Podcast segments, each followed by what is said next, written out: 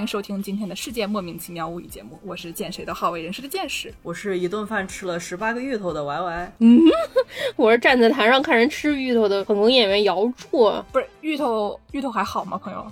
有十八个芋头都被吃了，没了。吃掉了。哎呀，芋头没掉了。哎，行了，说正经的，我们这期节目放出的时候啊，我们的冰箱贴呀，我们的贴纸呀都卖出去了，你们大家都收到了没有啊？没有收到的，看看还能不能买啊？不能买，我们这个也没办法啦。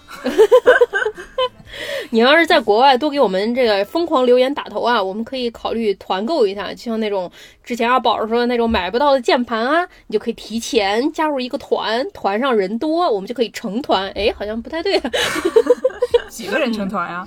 就是您要是在国外，比如说在北美啊，或者在日本啊什么的这些，可能我们的听众还有几名的这些地方，可以在公众号的后台给我们留言。嗯，然后呢，在这个留言的地方标注一下您的这个微信账号。对，然后到时候我们可能让机器猫去加您，如果人数足够多的话，就寄一批到美国来，或者到其他的地方，从那边再开始分发。对，这期节目呢，我们主要是让三名主播中间的唯一一名专业人士啊来说啊。嗯，我们是一个吃什么节目啊？啊，麦香猪柳蛋好吃。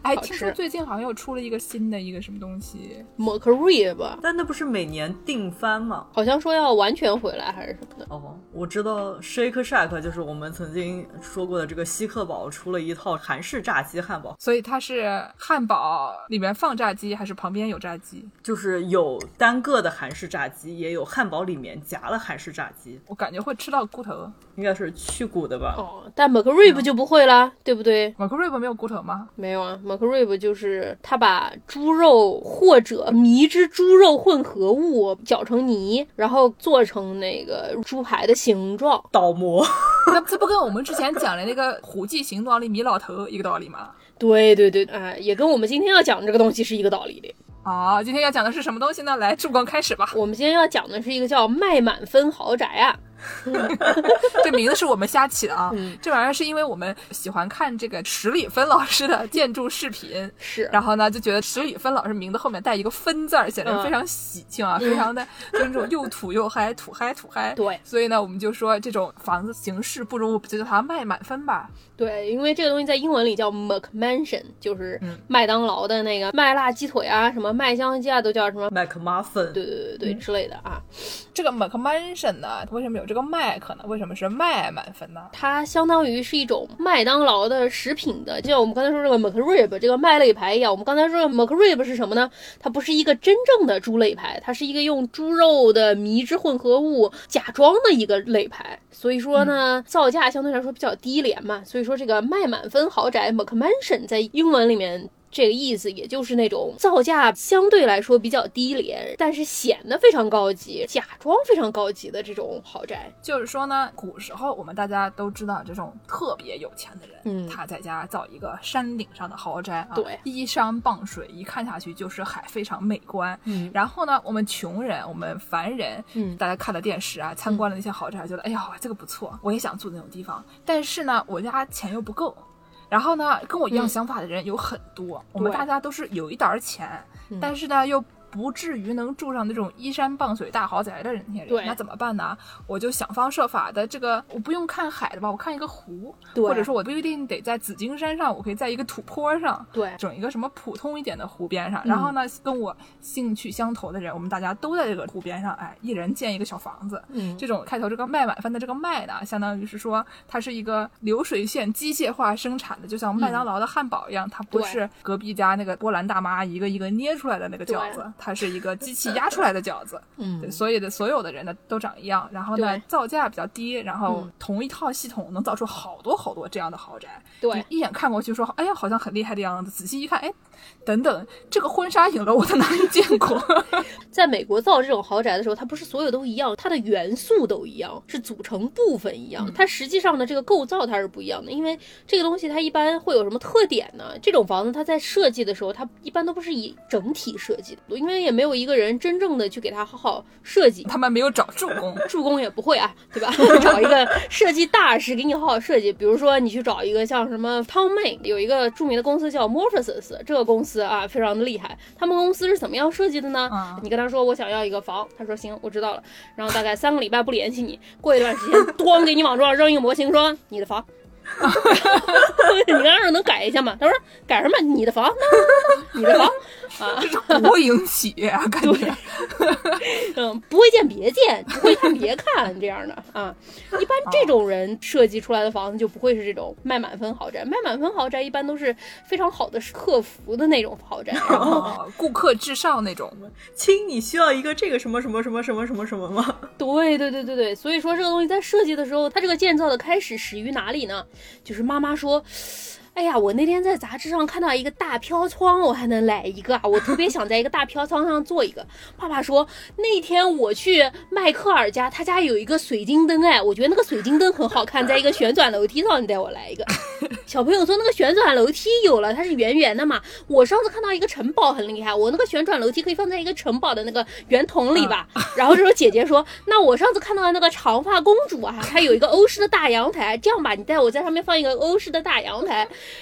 然后奶奶说：“我从小就喜欢禅，你给我搞一个日式的后花园来。”然后爷爷说：“我、这个人比较有修养，我觉得哥特式蛮好的。你这个客厅得我搞一个哥特式的鉴定。”哥特式不是要在阁楼上面放一个凤女人吗？对对对对。然后小姨说：“我住到阁楼上去啊好。”她就是那个凤女人。外公说：“我们这个国学传统不能丢啊！我想要一套金中式的家具。”然后外婆说：“我做饭的时候，我看人家美国人做饭都是那种开放式厨房，你也给我搞一下。哎，你们家人怎么这么逗的呀？房子大都住进来吗？一家人整整齐齐才能开开心心呀！感觉 Q 到上一集寄居蟹。你把这些东西都拼在一起，拼到一个房子里头。你想啊，你这个圆筒啊，再加尖顶啊，什么玩意儿，给你想办法给你接上，不能接摁接，然后就搞成一个。这个卖满分豪宅。我现在的这个想法是，就是从大到小，这个爸爸可能比较大，然后什么外公啊、爷爷啊、奶奶啊，然后就大家这个从大到小排成一排，每一个人背上一个壳，然后那个壳一个个拆下来，然后用胶水用五零二胶给它粘到一起，对，然后粘上去了以后呢，剩下的空出来的地方在沙里面滚一滚，对。滚完了以后六个寄居蟹那个小螃蟹，然后在门口一贯而入。对，大概就是这样做出来的一个房子。也不是说您不能拼，对吧？我个人认认为啊，你要是说你觉得你搞一个欧式花园，门口放一个鲤鱼池，里头养点鲤鱼，旁边立个哼哈二将泥塑像，泥塑像旁边再放一个咒语打黄盖，黄盖那屁股撅地天高，不是不可以。这个事儿你要是觉得我就这么搞，我就喜欢这样，我觉得很美很好看。Why not？你只要出钱都可以，虽然有点难看，什么叫虽然有点难看？我觉得丑，你觉得美，没问题。但是呢，有些朋友可能会有这样的疑惑啊，就觉得我好像拆开来看这些元素都很美，欧式大阳台可不美，日式后花园也挺美啊，这怎么加上水晶灯，再加上哥特顶，怎么哪里就好像有点不太对呢？这个助攻啊，我该怎么办呀？你要是来问我的话，助攻帮帮忙啊！我给你提点建议吧。啊，啊，好，那这是收费内容了，搞协调啊！对我先给大家来点收费内容啊。哦哦哦，首先，你在拼这个元素，你拿这个东西来的时候，你考虑三点：这个东西它是什么时候的东西？它是哪里的东西？我还能知道它是什么时候的东西？这些东西不都是卖买分工厂里面生产的吗？但你比如说，我喜欢一个洛可可式的大吊灯，你在百度一下，你就知道里面输入啊洛可可，你就搜一下这个东西它是个什么时候的，它是哪儿的。然后呢，你还要考虑一下，你就搜一下这个玩意儿它原本是个啥。你比如说，你到咱们南京来旅游，哎，你突然看到有一个旅游景点，上面有很多台阶，上面有个房子，房子是蓝顶的，你就说这个蓝顶蛮漂亮的，我想把它放到家里来。那你去搜一下这蓝顶是什么？这中山陵的顶，你能把它放到这家里头的吗？你要搞搞清楚它具体是个啥啊。然后呢，你再想一想，这个玩意儿它原本应该长个什么样？搞清楚这三点之后，怎么样才能搞得更协调呢？你就是这三点元素都差不多的这些元素放在一起，比如说你这个窗户，你拿一个欧洲的窗户，那你门就不要拿日本的门，你搞一个差不多时间也是欧洲同一个地方的门，它们放在一起就会有可能看起来更加协调一些。我感觉啊，如果助攻是快乐家协会上我的岛来的话，我可能得两分。套用快乐家协会的这个话，就是同一系列、同一颜色的家具放在一起才会更和谐、更好看哟，你才会得到更高的分哟。如果说你会搭配，你随便搭配啊，你就像穿衣服一样，你可以混搭，你想怎么搭怎么搭。你皮夹克加婚纱，你只要会搭，你喜欢，你随便穿，对吧？皮夹克加婚纱可好看了。对，皮夹克加婚纱其实也不错，坐下来可以当文章。但是如果说你要来问我，你说我这个搞了个加拿大大鹅的棉袄，然后再加一个东北大棉裤，外面再套一件婚纱，这哪里怎么不对呢？你还能教教我？我觉得你婚纱买小了。你要是觉得好看也可以嘛，对吧？你怎么办？你不会你就稍微保守一点嘛。你要会混搭你就混搭，你要是很苦恼，我每次混搭都不好看，那你就先从同一个系列开始，对吧？特别是房子这种东西，建了之后你也不是真的动身，顺手一租下来，然后就可以重新搞一个，对吧？还要花钱呢。你要想要稍微保守一点，就怎么样协调好看嘛。嗯嗯，是动森，我们都是随便就过去刺下来，然后摆在那边玩一玩。对，哎，嗯也是啊。那我们下面讲 McMahon 是那个举一个例子吗？下面我们来搞一个案例讲解吧。哎，好好好，最喜欢案例讲解了，讲抽题。哎，这个著名博客卖满分地狱，某个曼生号，建议这期的听众大家都去看一看这个博客，如果能翻墙的话，这个非常有意思啊。啊，里面有一个案例，二零零一年美国新泽西州建的一间豪宅，我们到时候把这个图呢也发到公众号里面，大家看看啊。这豪宅长什么样呢？它就是混搭下搭。这个房它就是一个二层小洋楼吧，好，上面有一二三四五六七八九十十几个窗户。采光好，这十几个窗户有什么特点呢？这十几个窗户没有一个长得这样的。不一样的烟火。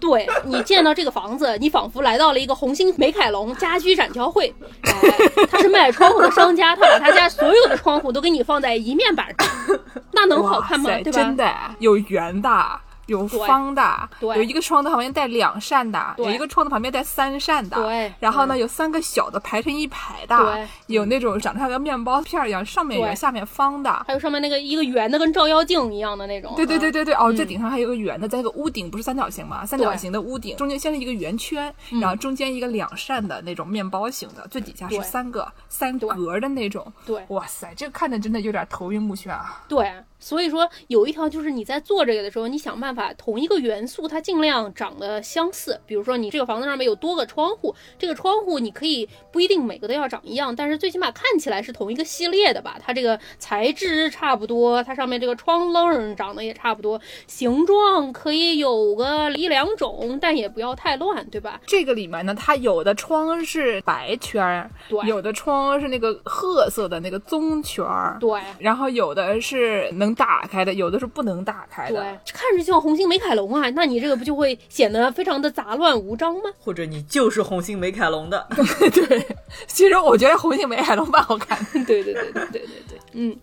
然后呢，这个房还有什么特点？就是这玩意儿，它这个同一个立面上面有不同的材料儿，对对对，有一个横排的那种塑料板儿、假木板儿的那种塑料板儿，也有假石板儿。嗯，就是我们凡人，我们不是建筑师的，以为是真的石板和木板，嗯就是以为它是一部分是石头装的，一部分是木头的。嗯当然就是专业人士一看就知道是假的啊。不是，其实这个东西就是你看照片儿，你可能觉得它是真的石头和木头，但是真正的实物是能看出来它是假的嘛。啊，地板格儿，然后给它画一个木纹，总归是和真正的实木地板看起来是看着不一样的。你走过去还是不一样的，这个看照片可能不一定看出来。对对对对，然后再看第二个案例啊，这个看起来像那种斯坦福大学，斯坦福大学人家好歹都是花钱造的是真材实料的吧，所以说有那么一点儿土。斯坦福大学，我给大家形容一下，如果大家只知道斯坦福大学的名气，但是不知道它长什么样的话呢，嗯它长得像一个那种美国西海岸，就加州典型的那种郊区的 shopping mall，、然后长得像那个奥特莱斯，对，然后呢，全都是那种褐色，你开过去一看啊，以为是一个连锁超市呢，还是一个连锁家居商城呢，然后一看啊，斯坦福大学，哎呦，对不起对不起，失敬失敬啊，斯坦福大学有点像华为的那个什么欧洲园区的感觉。颜色也很像。对啊，然后呢，这个第二个案例，这个图到时候我们放到这个公众号里啊。这个第二个案例就精彩了，朋友们。我觉得我看完狗眼歪斜。第二个案例，我要重点讲一点啊，你们看他在这个房子中间的地方种了两棵树啊，这个入口的右边种了两棵树。他为什么在那儿就种了两棵树呢？因为他一层有两个竖着的窄窗户，二层有两个窄窗户，这两个窄窗户一层和二层它没有对齐，它只差了一点点。然后他在前面种两棵树，你以为你就能挡上了吗？你能不能不要再精神折磨我了？你能把它对齐好不啦？你是故意的吗？你是想把所有世界上所有强迫症都逼死吗？对，它的房顶也是歪的，它两边的房顶都是歪的。它二层的所有窗户没有一个是对齐的，然后血压升高，你知道吗？给大家说一下这个什么感觉啊？就是那种我一个没有绘画功底的人，大家看了我画的明信片上面那头牛就知道了。寡看那个牛呢，你就觉得它是一个那种非常 rustic 的，对吧？就是那种手工制品的那种感觉。它虽然丑，但它那丑有丑的风味。你就想象一下，我一口气画了八头牛，然后把它们剪下来，用胶水粘在一起，做成一套房子。你想象一下，每一个就对不起，每个都是歪的，然后那个线就是那种歪七扭八。哎呀，这个房子它有各个的尖顶啊，它那个尖顶大家都知道，小屋子的那种尖顶它是歪的。它那个房子的 尖顶的中间下面有俩窗户，那窗户的中线对不上尖顶的中间。哦，难受死了！你我跟你说，我觉得这个房子可能是业主的三岁小女儿在那个 Windows 九七上面用画图软件画的。我有一个更合理的猜测，我怀疑建筑师给了他一个从侧面看的三 D 渲染。图，他当成是一个立面图，然后画出来，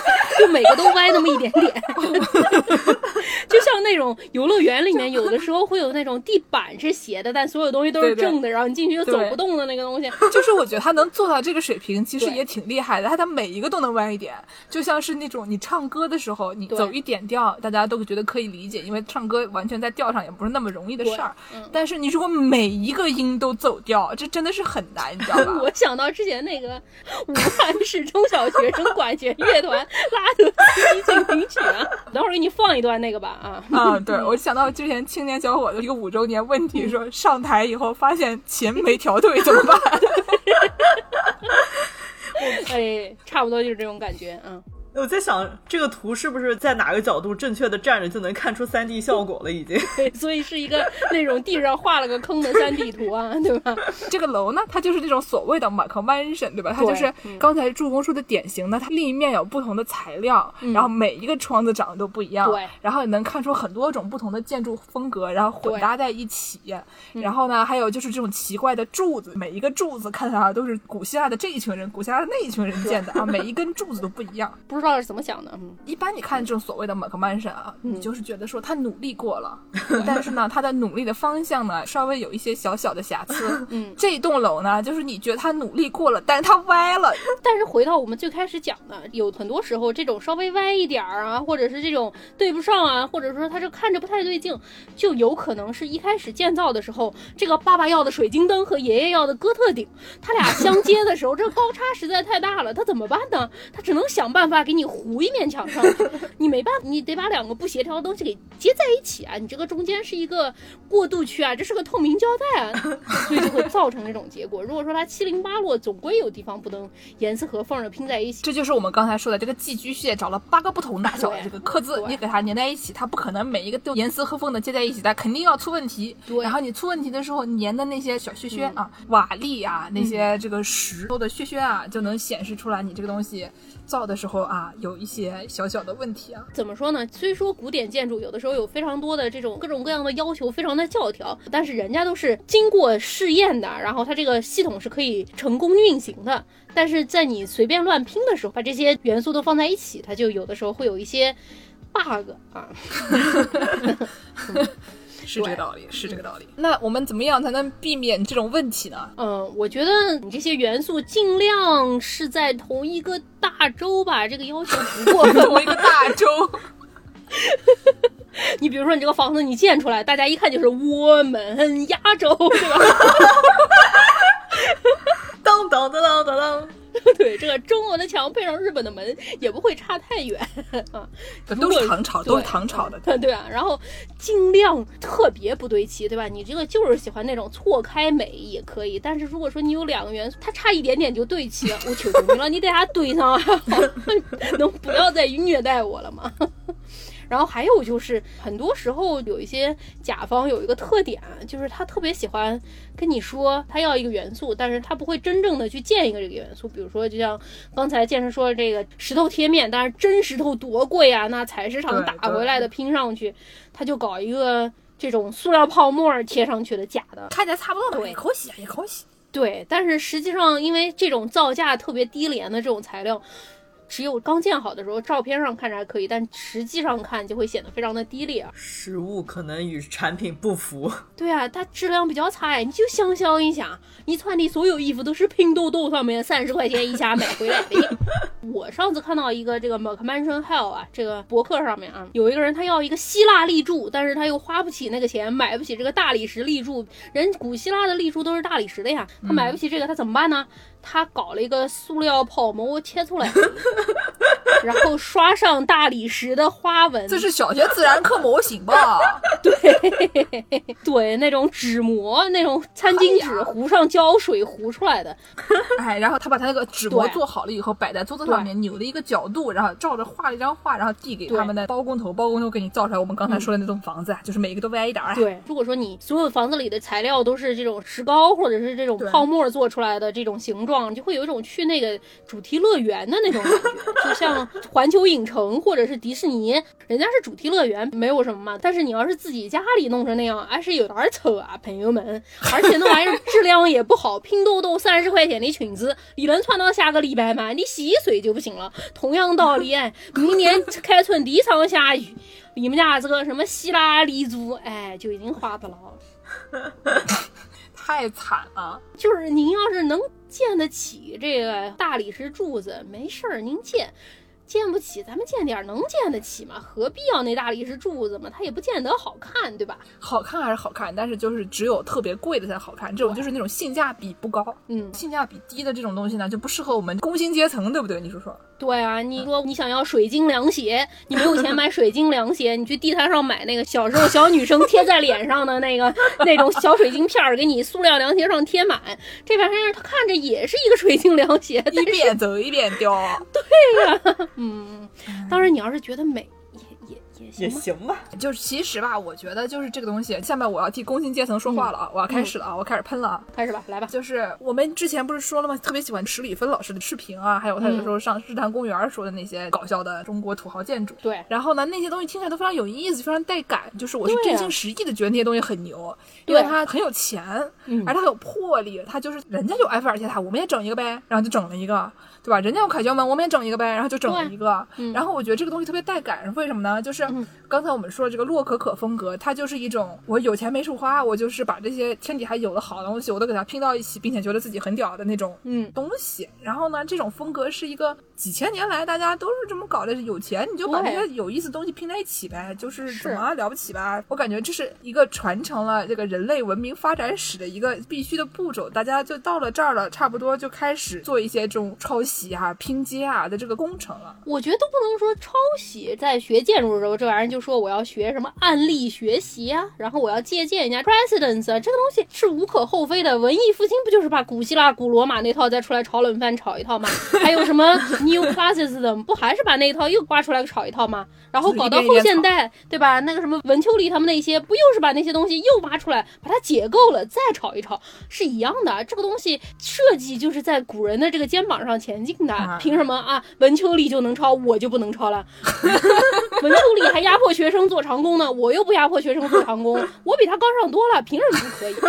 对，我就觉得说这种中国这种土嗨啊，经常看的那种就是西方学者会把它挑出来，然后说呢，中国的这种建筑风格，尤其是土豪建筑风格，是一种以抄袭为主的，就会他会强调他们是这种山寨性，强调它是一种自己没有原创，然后主要是抄袭别人的这么一种风格，就是说我要抄袭一个英国小镇，或者我要抄袭一个什么奥地利的那种风情这样的感觉，可能二十年前了吧，上海有一个叫做一城九镇的这种想要建卫星城、卫星镇，然后呢，就是每一个镇有自己的风格，然后造出了很多那种看起来是有点西洋景那种城镇。但是就这个 program 不是很成功，但是他的想法背后是一种想要复制一些其他的地区、其他的外国那种风情，然后放在这里，可能是促进旅游或者促进消费这么一个一个功能。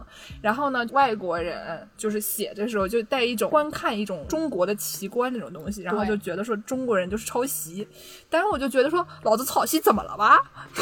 你们不抄袭吗？我就问你一句话，你告诉我“纽约”两个字是什么意思？新英格兰是什么意思？哎，我都没懂。你这不所有东西都是把家里那套再搬过来一套吗？啊、是啊，就是很多时候他们这种写作这些建筑批评的人，他本身就是一种非常重视这种已故白人上流文化的这一群人，就很精英主义的。然后呢，他们自己精英主义，然后中国的这些业主呢，他们就是也想就是说追求一些相似的这种价值观嘛。然后他们呢也搞了一些类似的东西，然后这些建筑师就来了，他就说啊，你们这个东西搞得不够上流，就是你们这都是抄的，我们那个才是传统的正派的，就是原真的，就是土嗨就不能是建筑模式了嘛，对吧？山寨和抄袭。人家亚里士多德说了，《诗论》里面上来就说啊，艺术就是模仿，诗歌就是抄袭，法国就是玫瑰，知识就是力量。哎呦，狼就是桃，桃就是狼啊！因为他在那里面就讲说，这个诗歌是一种这个 mimesis，就是模仿嘛，就是实际上也是对的。他说的是艺术是对一种大自然的一种模仿，然后呢，中国人也是这么想的，觉得说嗯艺术达到的特别高的水平，就是它跟自然已经相似了，就是画龙点睛，你画一个龙，给它画上了眼睛，这个龙就飞了，说明就是你达到了艺术的最高境界，它模仿自然，能模仿的跟自然一模一样，它真的能走了。嗯，这种概念嘛。所以说，抄袭艺术就是抄袭，抄的人多了就成了流派。洛可可是什么？他是对所有人都造一样的房子，所以他成了一种流派。对，造景这个事儿是非常正常的事儿，就咱们光咱们中国人搞吗？那个谁，魏延武啊，九一年的时候在东京搞了一个楼叫 M 二楼，M two building，你们见过吗？他就是搞了一个希腊立柱，但是他把它放大五十倍这样。我来看，不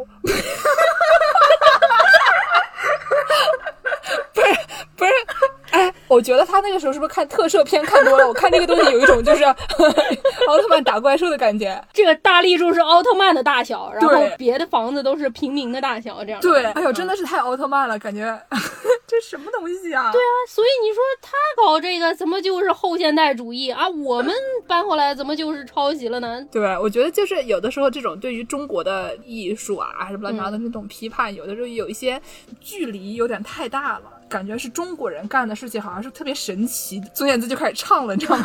特别神奇，干了这碗红河水嗯啊，嗯，对，特别就是那种不可思议。但实际上，嗯你仔细一想，你们美国人就大家都干这些。以前那个美国刚建国的时候，有一个费城的建筑师叫 William Strickland，、嗯然后他建了好多什么银行啊，然后什么市政厅啊这些东西。嗯然后呢，他建的房子都是那种古希腊风格的，对然后所以就在美国形成了这种所谓的就是古希腊复兴。对，就是古希腊复兴是什么意思呢？你看看勃兰登堡门，嗯，你看看大英博物馆，对，哎，他们这些东西还剑桥的一个什么唐宁学院，就是随便你就是上网一搜著名建筑，嗯。百分之五十吧，至少就是都是这个所谓的古希腊风格。嗯。就最近可能好像就去年开始，中国开始有一种规定，说大型的公共建筑要严禁搞这种建筑抄袭、模仿、山寨行为，就是说嗯。要做这种中国特色的建筑风格。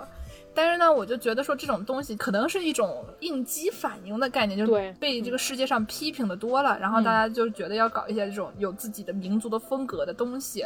但是我觉得就是其实也没得必要啊，你说说看，就是艺术嘛，都是一番抄，然后日本的文化抄一抄中国的，中国的再回去抄一抄日本的，然后这个德国的上去抄一抄希腊的，希腊再回来抄一抄德国的，这个东西。其实你不一定是为了保护知识产权啊，你搞这种对严经抄袭的东西，其实有点民族主义的，太重视说我的就是我的，嗯你们谁都不能动对，这种感觉。我是觉得设计一个东西，你凭空造出一个东西来，这个事儿是很难的，特别是建筑这个东西，它有建材的一个限制在里面，这个建筑材料它怎么用？你应该在前人的基础上来弄，会是比较好的一种做法，因为前人已经研究过了这个建材怎么样建，它才更合理，它才更方便，它才这样建出来更好看。你使用了它的这些方法，在它的基础上，你可以有一些创新。但是你说我不用混凝土，混凝土是外国人发明的，我先发明一种中国的建材，这事儿没必要。你说对谁好啊？啊，不是你要是能发明出来，我觉得你很牛。但是你不能说在你发明出来之前，我们大家都不要租房子了。对这个其实就让我想到这一周吧，李特基老师出了一个新片，就是讲什么 抄袭的，就是说，嗯。呃，很多音乐听起来非常像。因为他们其实也不是故意要抄，而是这种适合流行乐的那种转调吧，从哪个调转到哪个调，转到哪个调，这种什么嗯。二五一这种非常常见的转调，其实就那么几个。然后呢，他还在那里面做了一个算术题，就是他正儿八经能用的这个选项其实是不多的。嗯然后呢，你所以说很多的歌，你只要为了它好听，它出来了以后效果都差不多。你说它是抄袭吧？就是啊它也不能是抄袭，但是你现在像不像呢？是像。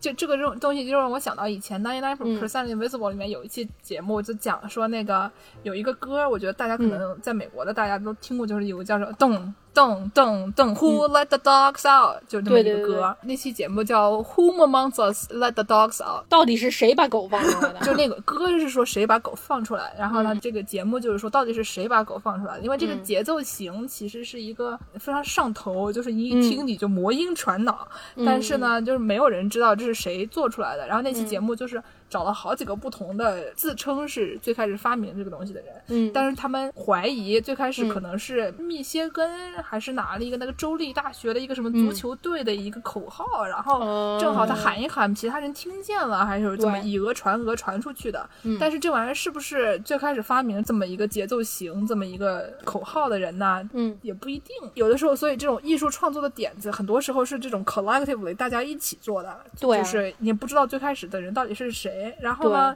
因为这个版权法啊，互扯头花，其实到最后就是只是为了个钱，变得很难看。当然，我不是说那种。郭敬明抄袭的这种就是非常恶性的抄袭嗯是好的。你说你把人家写的书啊原封不动的抄一遍，改了几个字，改了几个名字，然后拿出去卖钱，这种东西就是啊道德品质有些小小的瑕疵了啊。对，当然我也要为广大的建筑师朋友们说几句话。我们本期节目最有意思的地方开始了。在准备这期节目的时候，我来咨询了一些建筑师朋友们。这些建筑师朋友们，哎呀，那是血泪俱下，声泪俱下好不好？怎么都血泪俱下了？流出来都是血了，呀已经。设计师朋友们都懂得痛。对嗯、然后呢，我就总结了几个案例，这样吧，让我们的万师傅给我们扮演一下这些甲方，然后给大家感受一下这些设计师朋友们都有一些什么样的困境啊？就是您造什么样的房是您开心就好。但是呢，有一些行为做出来呢，让我们建筑师朋友，对吧？流血流泪就不好了。对啊、就会稍微有一些形象上的低矮。对，我们就来情景小剧场模拟一下啊。间隙卡坐在旁边喝茶。嗯，可以，你们俩一人一个。哎，那 Y 师傅先来扮演一下这个甲方。哎，嗯，这位建筑师朋友啊，哦，这堵墙还能往里面挪一点点啊。可以的，亲。不过你这个墙要是往房间里挪一点，那你这个房间就会变小一点哦。我，不就挪一下墙吗？怎么就会变小了呢？那这个房子能不能房间不要变小呢？哎，物理世界你还懂啊？这个空间它是有限的，朋友。我也不是物理的天敌，死神小学生，名侦探柯南 啊，是啊。我把我叔叔叫过来，你看他后报警，绝对没有鱼大沙滩晚点坑啊，好的，不是我啊，好的。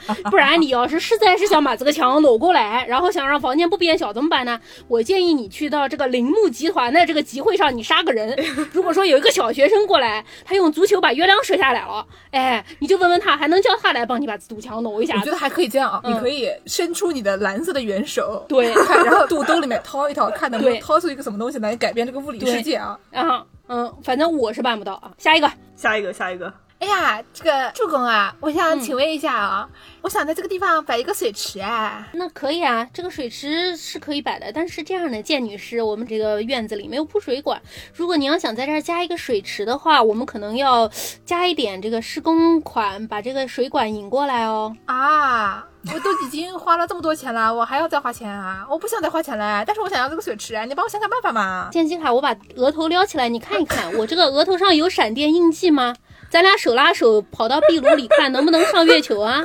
我妈是在哈利波特的魔法世界啊！我不要给你把水管引过来了，我挥一挥魔棒给你把水变出来，好不好啊？啊，下一个，哎，这个助攻啊，这个冬天那么冷，嗯，你看我们这个欧式的大花园风格，那里面那我想放一个土炕，对不对？那就是暖和呀，取暖呀，上面再铺些什么东北花袄布，哎，就是让我想到了家乡。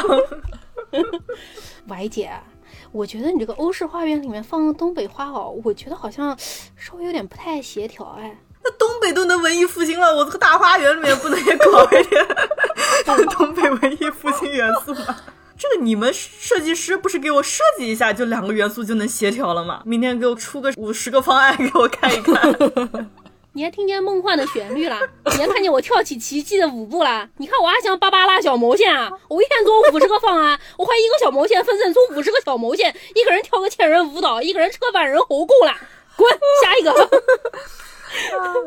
哎，这个周师傅啊，嗯。我跟你说啊，最近我出去啊，我去这个普陀山见了一个朋友啊，嗯。他带我去见了一个这个山里面的僧人啊，嗯。哎，这个僧人啊牛的不得了，我跟你讲啊，嗯。他跟我说啊，这个今年我要行大运，所以卖给我了一块大石头。哎，这个石头哦看着好像非常厉害，我跟你讲啊，嗯。嗯。我想拿它来做茶几，你说怎么样啊？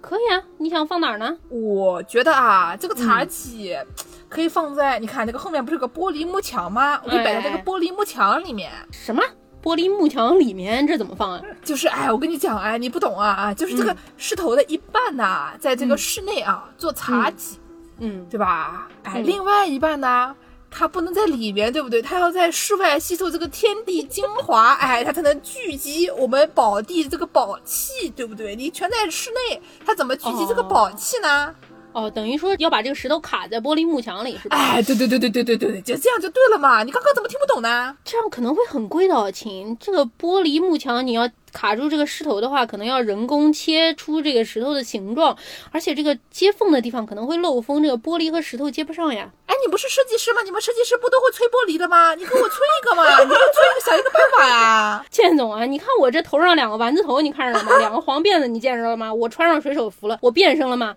我这样吧，我也别代表月亮消灭您了，您代表月亮消灭我吧，你放过我吧，就下一个，下一个。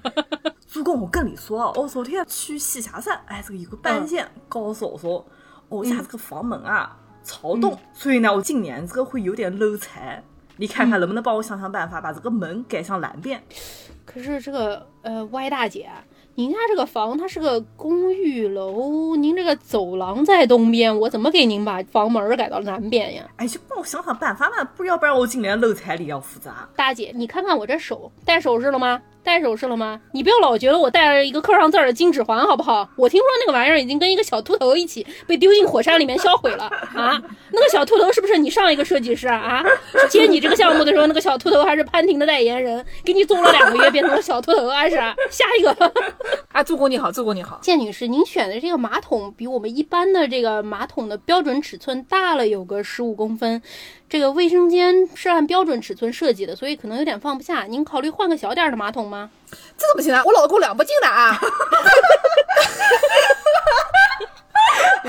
合理啊。我看这个淋浴间里面还有点地方，你给我把它摆到淋浴间里面嘛。呃，那这个马桶就放在淋浴间和您这个浴缸之间的那个地方了呀。这有什么问题啊？不是，那这样，如果您刚洗完澡，然后去上厕所，可能要踩过水才能到马桶呀。啊，没得关系啊，就这样来。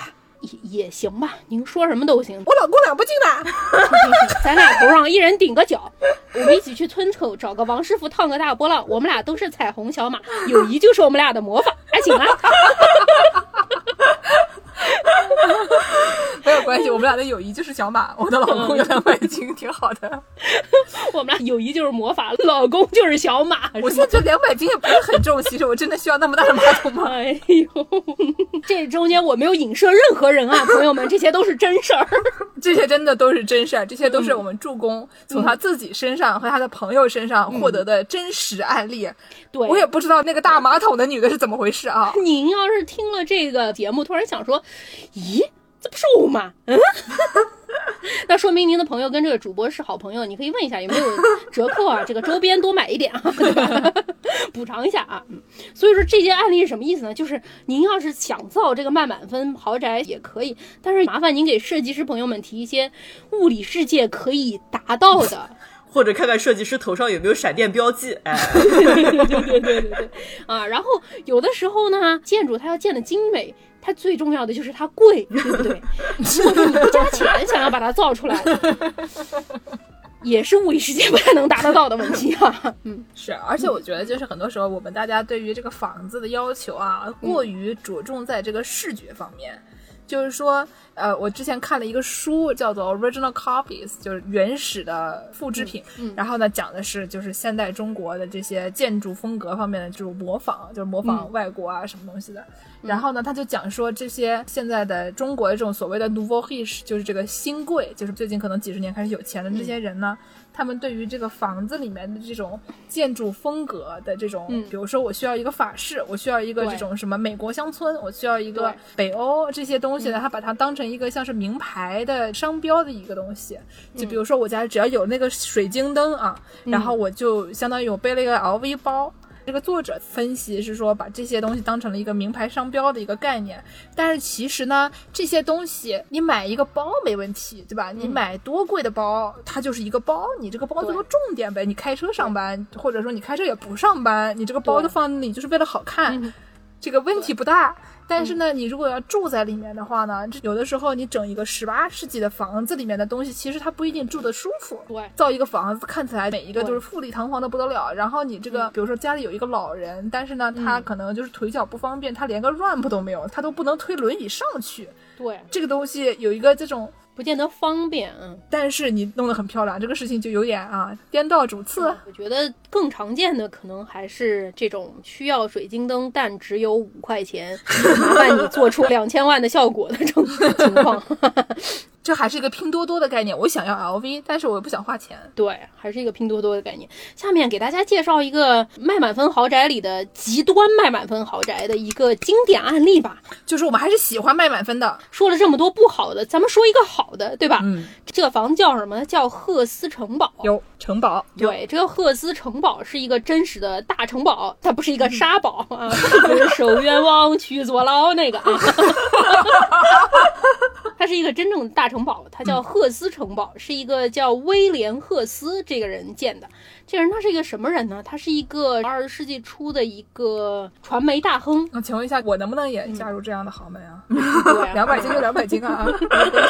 他家长得还挺好看，他女儿长得什么都挺好看的啊，嗯，不错呢。推荐。好，嗯，然后呢，这个人他大概从一九一九年开始到一九四七年期间，二八年呢，对这个房子首先在哪儿？它在加州的旧金山和洛杉矶正中间儿，这样两边开个四五小时这样。三不摘的一个地点啊。对对对，加州中部，他爸原来在这儿有一片大农场，然后呢，他后来起了这个传媒业之后，他就成为了一个大亨嘛，然后所以说他就非常有钱，然后这个人又非常的热爱建筑，他就开始慢慢的建这么一个城堡，他是一开始先建了一个主城堡，慢慢的他想要建点什么再加点什么，然后因为当时他是娱乐界的这种传媒嘛，所以说他有很多电影明星，他就特别爱请他们到他这个城堡上来 开 party，来度假 party，而且赫斯这个人可厉害了，当时基本上是他的报纸、他的杂志，什么捧谁红谁就会红这样的。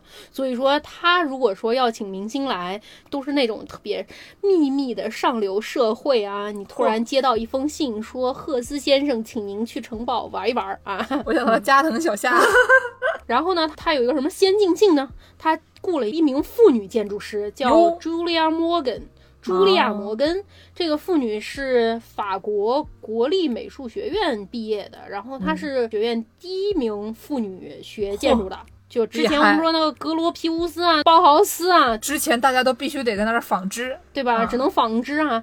这名妇女是第一个国立高等美术学院毕业的女建筑师，然后也是美国第一个拥有自己的建筑事务所的女建筑师，然后也是第一个女的独立主创建筑师。光厉害。所以说，你说这世界上这些。直男们，大家喜欢女孩，对吧？不能光喜欢看，你还得雇她给你造房子，对不对？这是这些妇女的发展啊。嗯，对。然后他的这个房子有点像我们刚才说这个卖满分豪宅的意思啊，它这个主城堡是仿这个。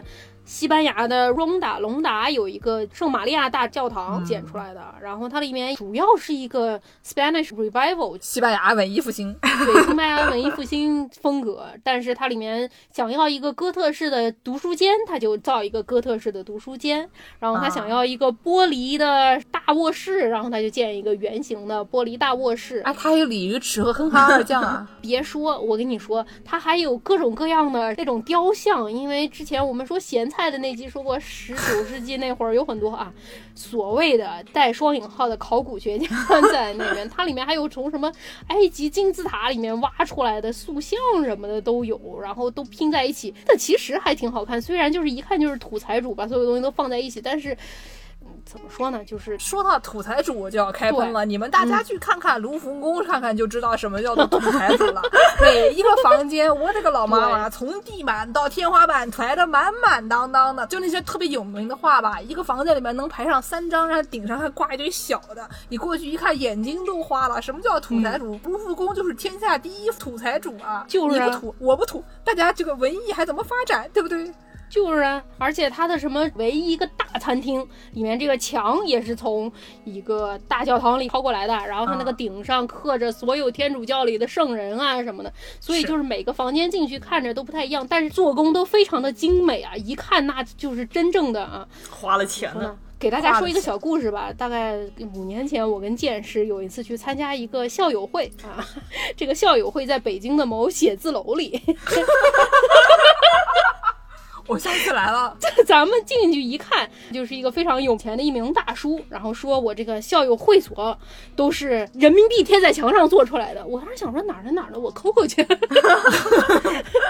那个赫斯城堡是你进去真的就觉得那都是白花花的钱银子贴在墙上的感觉 啊，抠一抠，它的所有的那个雕刻的所有东西都是精美的雕刻啊，所有的建材都是真材实料，然后做出来每间房子屋子风格不同，虽然是那种非常教条的批判家进去肯定会说你这个一点品味都没有，把所有东西都拼在一起拼出一个弗兰肯斯坦的怪物，对吧？就是说这种行为大家可以尽情的嘲笑，我觉得没有问题。对，就像我也能大放厥词嘲笑。这个卢浮宫是一种非常土豪的行为，就是你嘲讽嘛，可以随便嘲讽，但是就是这种东西你做起来，大家看看觉得嗯还是挺有意思的，就是可以批判性的分析的一种东西。然后呢，如果你成了气候，那可能真的能成为一种所谓的风格。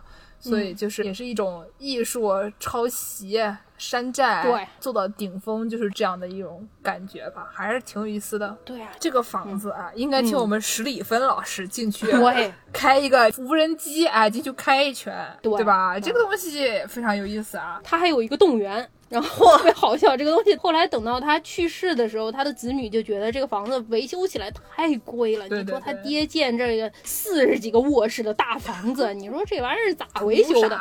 所以说，他的子女就把这个房子给捐献给了加州，成为了一个博物馆，嗯，旅游景点博物馆这样。然后他那个动物园里的那些动物，有的就被卖掉了，然后有的就跑了，就抓不住，跑，他跑了。所以，所以说，你要是从加州开一号公路，从旧金山开到洛杉矶，有的时候会出现一个奇观，嗯，突然发现大家车都慢下来，然后从前面悠悠的跑过两匹斑马，你在想说，这玩意儿应该在这儿吗？